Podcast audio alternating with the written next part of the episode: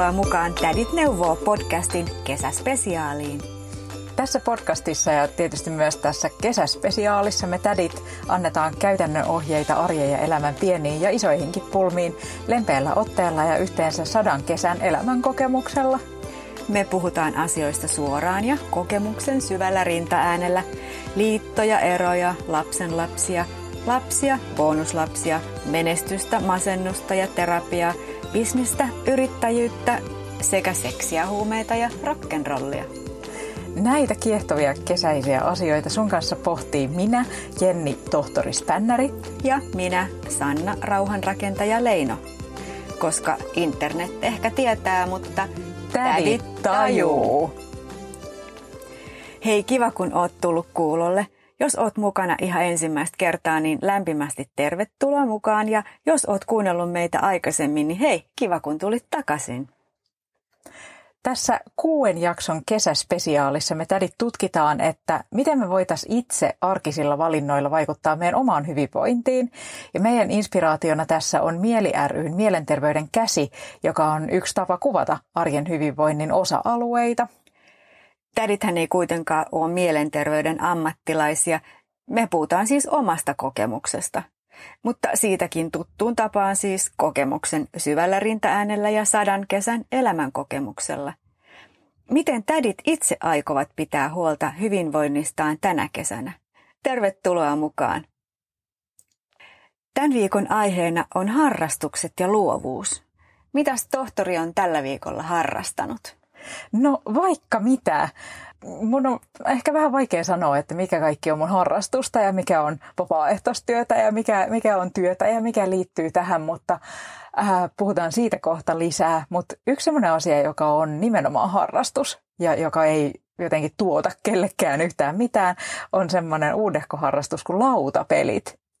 Ja löysin viime talvena lautapelin ihan vaan Facebook-ryhmässä, ihan vaan satuin törmäämään Facebook-ryhmään, joka oli lautapelaajat ja sitten menin mukaan ja siellä pääsin pelaamaan lautapelejä ihmisten kanssa ja vähän, vähän ikään kuin ehkä varovasti hurahdin vahingossa siihen ja nyt on sitten saanut kaikki lähipiirin ja houkutellut kaikkia ystäviä mukaan pelaamaan lautapelejä. Trace of Tukanaa, semmoista piirtelypeliä. Sitten tämän hetken suosikki on Wingspan, jota on saanut myös mun miehen pelaamaan jossa tota, pyöritetään semmoista lin, lintujen suojelualuetta. Mä rakennan omaa suojelualuettani ja yritän saada sinne kaikkia hienoja lintuja mukaan. Ja ne lintukortit on ihania. Ja ostin siihen just myös lisäosan Oseanian linnut ja siellä on hauskoja tirppoja. Esimerkiksi semmoinen tirppa kuin huittipenkoja. Liittyykö siihen myös luovuutta vai oletko sä luova jossain sitten muualla? Hyvä kysymys. Tavallaan monissa lautapeleissä on sellainen selkeä kehikko, että, että mitä tarvii tehdä, ja sitten tehdään ikään kuin onnistuneesti tai vähemmän onnistuneesti. Että siinä on ehkä, ainakin tässä pelissä on enemmän semmoinen resurssioptimointi äh, kulma, että siinä kaikkea sääntelee säännöt, mutta kyllä mä koen luovuutta, äh, luovuutta sekä työssä että harrastuksessa tosi monenlaisissa niistä. Mitä sun rauhanrakentajan elämässä tämä työn ja harrastuksen ja luovuuden tasapaino on mennyt tällä viikolla? No tässä kevään korvalla työt on vähissä, ei käytännössä juuri ole töitä ollenkaan ja sitten onkin tilaa hirveästi harrastuksille ja kesätekemiselle. Ja ison osan mun, mun ajasta kesät, talvet vie punainen risti ja sen kautta, kun tekee muutamaakin eri hommaa, niin siinä saa ajan kulumaan mukavasti. Ja, ja tietysti taloyhtiön asiat nyt, kun on hallituksen puheenjohtaja, niin siinä vie. Ja mä oonkin niin kuin miettinyt, että onkohan, onkohan tällaiset asiat harrastuksia, kun tuntuu jotenkin kepeältä sanoa, että mm. harrastan punaisen ristin toimintaa tai harrastan tällaisia vastuutehtäviä. Mutta, mutta joo, eihän niistä makseta niin, että Kyllä se taitaa harrastuksen puolelle mennä. Eh, voiko lasten lasten hoitamista sanoa harrastukseksi? Tämä lähtee heti kiinnostaville pohdintaurille, että kun puhutaan harrastuksesta, niin mistä, silloin saa puhua? No miten sulla luovuuden kanssa? No tämä on semmoinen asia, joka on aina vähän ollut semmoinen että mä oon pitänyt itseni ei-luovana ihmisenä. Ja, ja kun sitä miettii, niin kyllähän mä teen käsitöitä ja sit mä oon tosi kova miettimään ratkaisuja arjen pieniin ongelmiin, niin kuin esimerkiksi, että mitä kaikkea näistä jääkaapin jämistä ja, ja muista raaka-aineista saisi lohdit, loihdittua ja laitettua kasaan. Ja eikö sekin on sitten luovaa hommaa? Kertoisit siellä vielä jonkun sun viimeaikaisen tuommoisen jääkaappi jämä oivalluksen. Se on ainakin tosi hyvä tekemään salaatteja. No kyllä salaatteja voi tehdä melkein mistä vaan. Et se on ehkä se bravuuri, mutta kyllä esimerkiksi just munakkaaseen voi laittaa hirveän paljon asioita ja kyllähän niitä voi sitten piilottaa jonnekin kastikkeeseenkin. Että, hmm. Kuulostaa luovalta, mutta mennään kohta pohtimaan, että ollaanko me luovia vai ei. Puhumme hyvinvointia rakentavista tekijöistä ja yksi tärkeä semmoinen on meidän itsemme toteuttaminen ja harrastukset ja luovuus. Ja nämähän voi liittyä yhteen, voi olla luovia harrastuksia tai sitten harrastuksia, joissa tehdään jotain, jotain muuta asiaa, vaikka en, ensisijaisesti urheilullista. Ja tutkimusten mukaan erityisesti luovilla harrastuksilla on kuitenkin terveydelle ihan valtava merkitys. Ne esimerkiksi voi vähentää dementiariskiä, masennusriskiä tai poistaa jännitystä ja stressiä. Ja tietysti luovat harrastukset voi olla tosi hauskoja. Et sitten kaikkien positiivisten tunteiden ja ihmissuhteiden ja ties minkä kautta tulee vielä niitä kerrannaisvaikutuksia. No, kun me katsottiin sieltä Mieli rystä, että minkälaisia kysymyksiä siellä kysytään tähän luovuuteen ja harrastuksiin liittyen, niin me huomasin semmoisen, että siellä on aika laaja näkökulma tähän aiheeseen, että siellä ei pelkästään kysytä, että no mitä harrastat, ja sitten siellä olisi joku määritelmä sille, vaan siellä kysytään, että ää, ootko kokenut innostusta ja iloa? Ootko päässyt käyttämään sun taitoja? Ootko voinut viettää aikaa sun lempipaikoissa? Ja ootko kokeillut ja oppinut jotain uutta? Ja ehkä vielä näiden semmoisena pohjavirekysymyksenä, että ootko tehnyt mielekkäitä ja tärkeitä asioita myös vapaa-ajalla?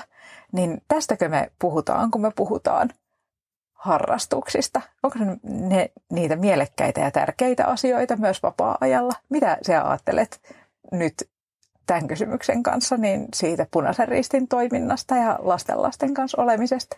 Joo, onhan ne on sekä mielekkäitä että tärkeitä ja siihen liittyy paljon, niin kuin äsken just mainitsit, nämä sosiaaliset aspektit ja, ja op, uuden oppiminen ja itsensä haastaminen – Mm, ja sitä myöten, niin nyt kun sä luit noin, niin harrastus on ikään kuin räjähtänyt kappaleeksi se sana ja, ja siihen on tullut paljon, niin kuin, se on saanut uuden merkityksen ja uutta sisältöä. Ja kun ajattelee, että mitä mä sitten harrastan, kun monasti kun ihmiset kysyvät, että mitä sä harrastat, mä sanon, että ei mulla aikaa harrastaa mitään. että kun mä teen koko ajan kaikenlaista, niin mikä niistä sitten on tämmöinen ikään kuin perinteinen harrastus. Ja nyt mä voin sanoa, että mähän kaikki se, mitä mä teen, niin on jollain lailla harrastamista, ellei se ole työtä. On oikeastaan ihanaa ja vapauttavaa ajatella, että harrastus ei ole vaan mikään yksi juttu ja että se sisältää hirveän paljon niin kuin mielekästä tekemistä. Että vaikka tietysti työkin voi olla mielekästä ja onkin, mutta sitten se harrastus, harrastus on toisella tavalla lataavaa ja mielekästä ja siellä ehkä ollaan eri ihmisten kanssa ja muuta. Mutta vielä kysyisin sulta, että mitä sä ajattelet sellaisesta, että jos harrastaa jotakin vaan niin kuin tosi tosi harvoin, että voinko mä sanoa esimerkiksi, että mä harrastan sukeltamista, kun en mä joka vuosi pääse pinnan alle?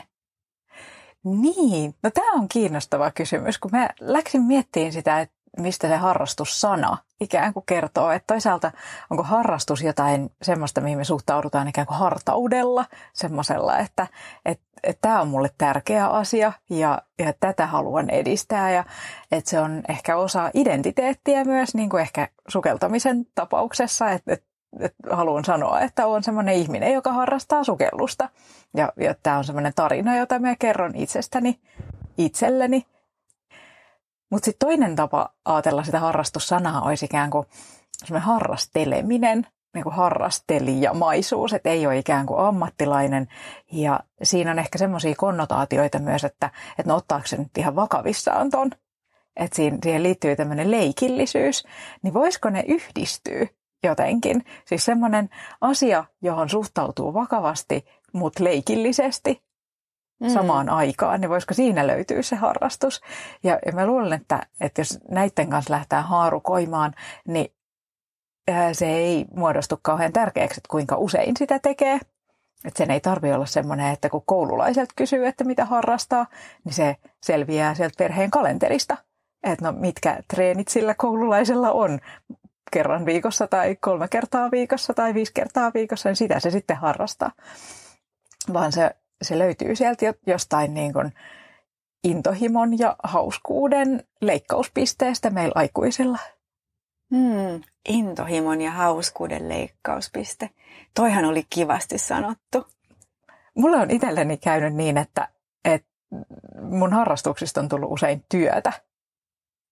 Ja, ja sitten siinä on ollut just sen intohimon ja hauskuuden kanssa välillä balans, balansoimista, ikään kuin on tarvinnut tasapainotella, että onko tämä vielä hauskaa, kun joku tästä maksaa. Ja no nyt tarvii tehdä asioita, vaikka just nyt ei huvittaisi, että mm, rupesin harrastamaan flamenkotanssia pienehköllä paikkakunnalla. Ja sitten päädyin aika nopeasti opettamaan sitä, kun olin pisimpään harrastanut siitä porukasta. Ja mm, no, ostin ompelukoneen, rupesin ompelemaan itselle juttuja ja sitten aika nopeasti päädyin tekemään myös muille, muille juttuja tilauksesta. Sama neuletöiden töiden kanssa. Ää, menin vapaaehtoiseksi festareille, päädyin hallitukseen, että niistä niistä on tullut semmoisia velvollisuuksia ja sitten onko jossain vaiheessa käynyt niin, että ne ei ole enää niin, että me voi päättää, että no meenkö tänään sinne tanssitunnille, että on nyt mentävä, kun se on mun pitemä tunti. Ja siitä, siitä maksetaan ja on ihmiset, jotka on maksaneet sen. Se, se auttaisi, auttaa nyt tunnistamaan, että, että niistä on tullut muuta kuin ihan vaan harrastusta näistä asioista, koska se semmoinen, että on vaan kiva mennä, niin se ei ole se ohjenuora siinä. Eli se, siinä on kadonnut jonkunlainen vapaus ja helppous, joka aikaisemmin on ollut tärkeää. Mm. Mm. Joo, että se, sen takia ihmiset sanoo, että, että ei halua tehdä harrastuksesta työtä, tai jos työstä tulee tai harrastuksesta tulee työ, niin se on jotenkin niin kuin huono asia. Mm. Vaikka tietysti joillekuille se sopiikin. Mm, totta. Mä jotenkin itse ajattelen, että mulla on tärkeää olla myös semmoista, niin kuin annoin esimerkin niistä lautapeleistä, jotain semmoista tavallaan järjetöntä. Siis semmoista, että no minä levittelen nyt nämä nippelit ja nappelit ja kortit ja semmoiset pienet puiset munasymbolit, niin minä laitan ne tähän pöydälle ja sitten näitä siirrellään tässä pari tuntia ja sitten ne pannaan takaisin sinne laatikkoon, eikä se sillä tuota mitään, se mun harrastus, että se ei tuota mitään tanssiteosta eikä, eikä se tuota pillasukkaa, niin se on ihan hauskaa. Ja, ja myös sitten se semmoinen vastuuttomuus niissä, mitä mä ajattelen, että tämä on vain mun harrastus, että me voi vaan mennä sinne vapaaehtoistyöhön esimerkiksi ja tehdä sen jutun, mitä, mitä on luvannut tehdä. Ja joku muu sanoo, että viekääpä nuo tuosta tuonne ja sitten minä vien ne sinne ja sitten Hmm. Saan ehkä teepaidan ja sitten sit voin, voin mennä kotiin. Että nyt just innostaa esimerkiksi kesähommana niin mm, Tampereen teatterikesä, minne on hakenut vapaaehtoiseksi ja on siellä parina vuonna ollut. Ihan sillä kantakaa nämä pöydät ja sitten me kannetaan tai pussittakaa nämä esitteet ja sitten me pussitetaan. Et se sellainen tietty vastuuttomuus ja suoritta, siis ihan vaan niin suorittavan työn tekeminen, niin tuntuu tosi harrastukselta, mutta varmaan jos tekisi suorittavaa työtä työkseen, niin harrastus voisi olla vähän erilainen. Joo. Ja sitten mua on aina jotenkin kiusannut tai kiinnostanut tämä, että, että miksi me puhutaan, että seksiä harrastetaan. Että kun ei kukaan kuitenkaan koskaan laita sitä cv ei niin, totta. Niin mikä se harrastuksen merkitys on, on siinä? Että onko se enemmän, enemmän ikään kuin tarkoitetaanko me sillä harjoittamista? Mm. Että on tämmöinen toiminto, joka suoritetaan vai niin, voisiko laittaa cv kun hakee työpaikkaa, että harrastukset, mm. seksi ja neuletyöt. Seksi, huumeet ja rock'n'roll. Saisi paikan tädit, tädit neuvoa podcastissa, jos nämä olisivat harrastukset. Hei, mutta minun jäi kutkuttamaan toi, kun sinä sanoit tuossa aluksi, että sulla on ollut sellainen ajatus, että sinä et ole luova ihminen. Mistäkään se on saanut alkunsa? Kerro no, sen taustaa vähän. Mä luulen, että se on saanut alkunsa siitä, että mulla on ollut pitkään ja on vähän edelleenkin semmoinen uskomus välillä, että, että jotta voisi olla luova, niin pitää olla taiteellisesti luova. Että jotenkin pitää Aa. osata ää, maalata tai piirtää tai rakentaa tai soittaa. Että se on jotenkin niin kuin semmoinen taiteeseen liitettävä juttu, että luo sitten jotain uutta, vaikka nyt sitten jonkun teoksen, oli se mitä hyvänsä, niin mä oon liittänyt kauhean ahtaasti luovuuden siihen. Mutta niin kuin mä jo tuossa alussa sanoin, niin nyt tämän jakson ää, aihepiirin ympärillä, niin mä rupesin miettiä, että kyllähän mä sitten kuitenkin teen aika paljon mm. omasta päästä juttujani ja nimenomaan sitten nämä käsityöt on semmosia ja sitten nämä arjen pienet jutut, että, että mitä, mitä näistä aineksista voisi tehdä ruokaa. Ja sitten mä tajusin, että hetkinen, että olenhan mä mun työssäkin luova. Mm. Kun mä mietin uusia koulutuksia ja uusia tapoja esittää asioita ja muuta, niin kyllähän se vaatii ihan hirveästi myöskin sellaista luovuutta ja uuden etsimistä ja asioiden yhdistämisestä ja niistä tekemistä sitten, että, että mun täytyy nyt vaihtaa tätä käsitystä itsestäni. No, no se kuulostaa kivalta. Mulle ehkä luovuus on semmoinen osa identiteettiä, tai mun on helppo sanoa, ja jos joku sanoo, että hän on luova, niin sitten voin sanoa, että joo, niin olenkin, se tuntuu kivalta. Ja me ehkä eka, ekoja kertoja kuulin tämän itse asiassa töitten tai opiskeluiden kontekstissa. että silloin kun sain graduarvion silloiselta professori Eila Helanderilta, niin sitten siellä luki, että, että Spänneri on tutkijana luova ja innovatiivinen. Mm. Sitten mä ajattelin, että hmm, no niinpä, niinpä olenkin. Ja sitten aloin ikään kuin toteuttaa sitä, sitä mitä, mitä minusta sanottiin. Ja siihen oli ikään kuin helppo kiinnittyä siihen luonnehdintaan. Ja kyllä mä näen ihan tosi paljon sitä luovuutta. Että erilaisia, no se on ehkä kaikkein tärkein asia mulle mun työssä, että jos se poistettaisiin, niin sitten mun työstä, työstä lähtisi, lähtisi iso, iso osa näin niin kuin akateemisessa mielessä, että saa keksiä jotain juttuja, mitä ei ollut olemassa. Että se, että me juttelee jonkun kanssa, ää, joka on tutkinut jotain mm, samantyyppistä aihetta kuin itse, ja sitten me, me löydetään joku ajatus tai joku malli tai semmoinen, että näitä voisi yhdistää tai tätä voisi tutkia tai hei, onkohan tämä merkki tuosta ja liittyykö tämä ilmiö tähän. Ja sitten me tehdään jotain, mitä ei ollut olemassa. Tätä ajatusta ei vielä ollut. Ja sitten ehkä osataan piirtää siitä kuvio, että miten tämä liittyy tähän ja onko tämä tämän alakäsite vai meneekö nämä lomittain vai päällekkäin vai sisäkkäin vai allekkäin. No siihen varmaan nyt mä voisin kuvitella, että liittyy myös tätä uuden oppimista. Mm. Mitä, mitä sä oot oppinut uutta viime aikoina tai mitä sulle tulee mieleen uuden oppimisesta? No minä mietin harrastusten suhteen ehkä, että, että helposti me ajatellaan, että kun opetellaan joku uusi harrastus, niin sen pitäisi olla vähän ikään kuin muodollista. Siis semmoista, että sit syksyllä katsotaan kansanopiston ohjelmasta, että, että mitä, mitä siellä on, ja sitten mennään kurssille, ja sitten joku kertoo, että miten nämä jutut tehdään. Ja mä oon ehkä opetellut vähän enemmän omineni, ja ehkä joskus en ole opetellut, ruvennut vaan tekemään ja todennut, että no ei tätä näin voi tehdä. Tämmöinen kantapään kautta oppiminen, mutta mm, se mitä töissä sanon, niin on, on usein, että oppiminen ja kasvaminen on paitsi se, mihin ihminen on tosi hyvin kykenevä. Meillä on hirveän joustavat ja muokkautuvat ihan aivotkin, että ihan hermoston tasolla nähdään, että uusia yhteyksiä muodostuu ja siihen me pystytään hyvin, mutta se on myös meidän perustarve. Että me, me ei olla ikään kuin semmoisia staattisia rutiiniotuksia pelkästään. No ehkä yksi esimerkki tästä tämmöisestä omaehtoisesta opin, opin itse ja säästin tyyppisestä, niin ää, törmäsin kirjastossa semmoiseen kirjaan, jossa, ää, joka oli siis vuolukirja, siis että näin voit vuolla itse asioita. Ja sitten ajattelin, että no tämä, tämähän sopii ja otin sen kirjan ja kävin hakemassa, ää, siis ostamassa semmoisen kourupuukon, semmoisen vuolupuukon ja sitten on nyt vuollut kaikenlaisia asioita. Emme sitä kirjaa niin kauheasti tarvinnut, vaan lähinnä semmoisen idean, että hei, tämmöistäkin voi tehdä, että mm. nyt voit, voit vuolla kauhan. Se voi olla tosi epämuodollista, ei tarvi, en tiedä harrastaanko vuolemista, mutta voin vuolla kauhan. Minkälaisia uusia juttuja sä oot kokeillut?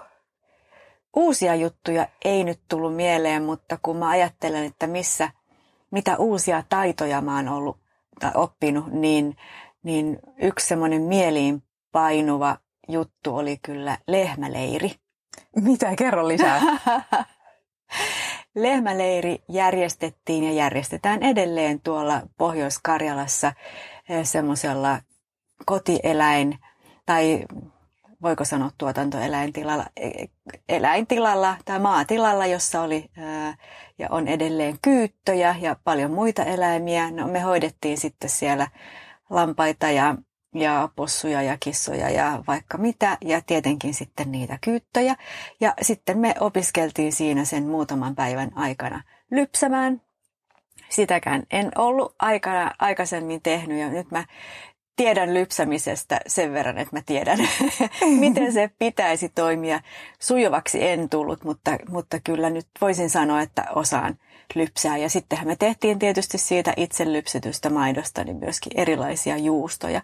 Ja se oli semmoinen uuden oppimisen riemastuttava kokemus. En voi sanoa, että harrastaisin sitä koska en ole sen jälkeen lehmää paljon päässyt näkemään, mutta joo, se oli uuden oppimisen riemua, jossa kauhean moni asia yhdistyi.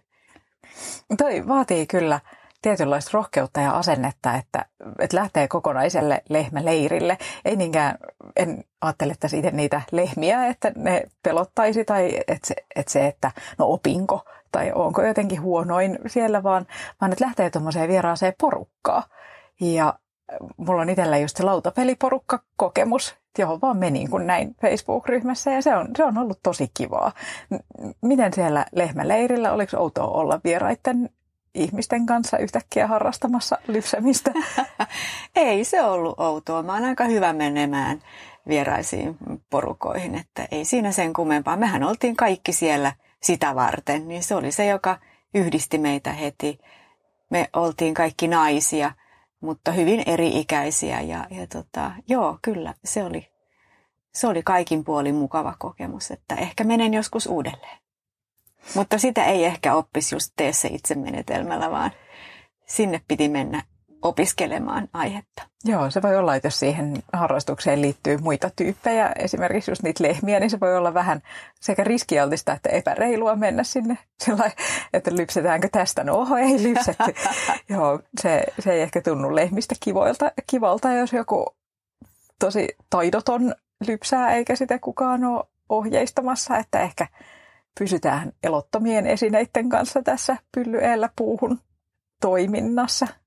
Mä haluaisin ehkä vielä ottaa semmoisen yhden mun luovan, luovan harrastuksen, kun niistä puhuttiin tuossa alkuun, niin, niin tanssi tietysti, mitä, mitä teen tosi paljon. Ja se tuntuu olevan mulle ihan ikään kuin tietynlainen luova harrastus. Et, et toki mä oon opettanut paljon ja opetan tiiviskursseja edelleen ja käyn, käyn tunneilla, missä joku sanoo, että nyt tehdään näin ja koittakaapa tehdä tämmöinen ja sitten koitetaan tehdä semmoinen, että siinä on niitä rakenteita. Mutta myös tuntuu, että, että ihan se semmoinen luova kehollisuus on mulle tosi tärkeää ja mä siinä ikään kuin täytän oman kehoni ääret.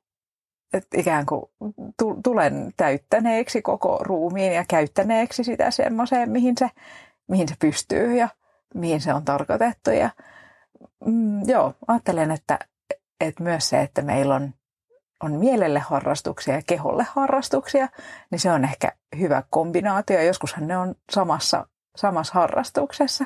Mä oon ymmärtänyt, että tutkimukset nykyään sanoo, että tanssi on yksi niistä, ellei ihan paraskin, nimenomaan just mielenterveyden kannalta, koska siinä yhdistyy siis sekä se kehon liike että sitten siinä on musiikkia, yhdessäoloa, koordinointia, muistia, kaikkea mahdollista. Mm. No tänä kesänä tanssataan sitten urakalla. Mä olen jo kaivannut vähän noita tanssikursseja esiin, että katsotaan joko minustakin olisi joskus täyttämään kehoni reunat. Ihan varmasti. No hei Jenni, olisiko nyt aika miettiä, että mitä me opittiin ja oivallettiin tästä keskustelusta? Mitä sulle tuli tai jää mieleen? No mulle jäi mieleen se harrastamisen termipohdinta, että mikä kaikki on harrastamista. Ja sitten toisaalta se, että no tämä termihomma ei ole niin kauhean tärkeää, vaan että tärkeää olisi se, että tekee myös sellaisia asioita, joita just itse tosiaan haluaa ja saa itse valita, että tekee itselleen mielekkäitä ja kivoja asioita, niin, niin se, se on ikään kuin semmoinen ohjenuora, eikä semmoinen, että montako harrastusta on ja onko joka viikon päivälle joku harrastus tai jotain jotain. Ja sitten ehkä toinen asia, joka jäi mieleen, on se semmoinen matalan kynnyksen harrastaminen, jota ei tarvitse sanoa harrastamiseksi, vaan semmoiseksi, että puuhailee, puuhailee jotain kivaa. Ja sitten toi sun lehmäleiri kokemus jäi tosi vahvasti mieleen. Rupesi kiinnostamaan lehmät ja leirit ja lypsäminen, ja toihan on jo mahtavaa liiketoimintaa maaseudulle myös.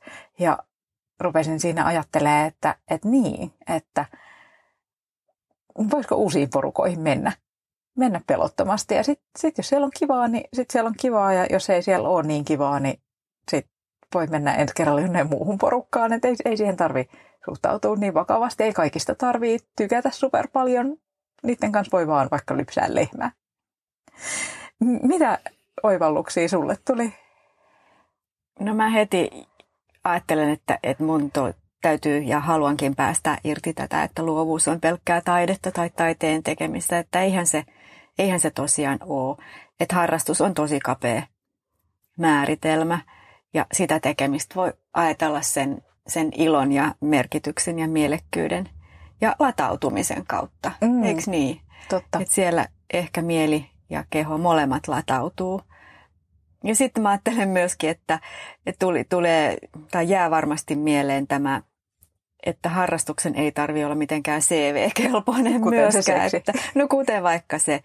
Eikä sen tarvitse tuottaa mitään muuta kuin tekemisen iloa tekijälleen. Niin kuin ne sun lautapelit. Sä sanoit, että, että se ei niin kuin tuota mitään. Se, se tuottaa sulle iloa ja se riittää. No toivo on totta. En, en tullut ajatelleeksi, että kyllähän se jotain, jotain tuottaa. Olisiko fanfaarin paikka? Laitetaan fanfaari tulemaan.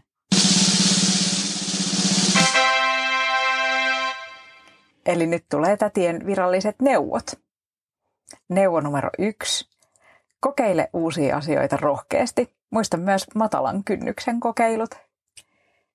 Neuvo numero kaksi. Jokainen on jo luova. Aina kun teet jotakin, niin voit ajatella, että hmm, tämä oli ehkä sitä luovuutta. Neuvo numero kolme. Luovuus ja ilo voi löytyä yhdessä muiden kanssa. Ja neuvo numero neljä.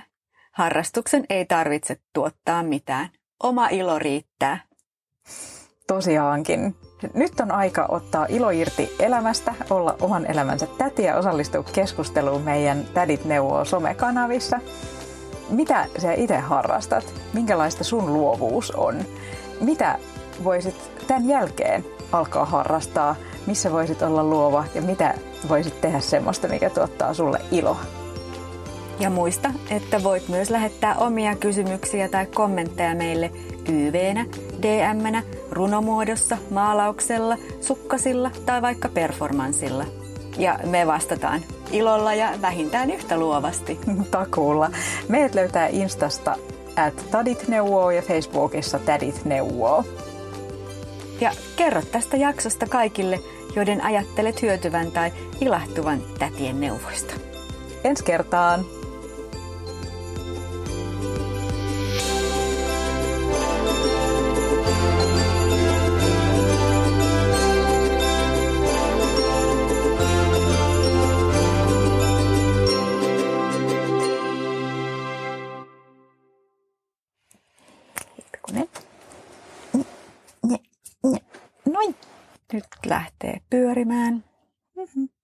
Mm-hmm. se teilläkin käymään? Pyydä sitä käymään meilläkin mua.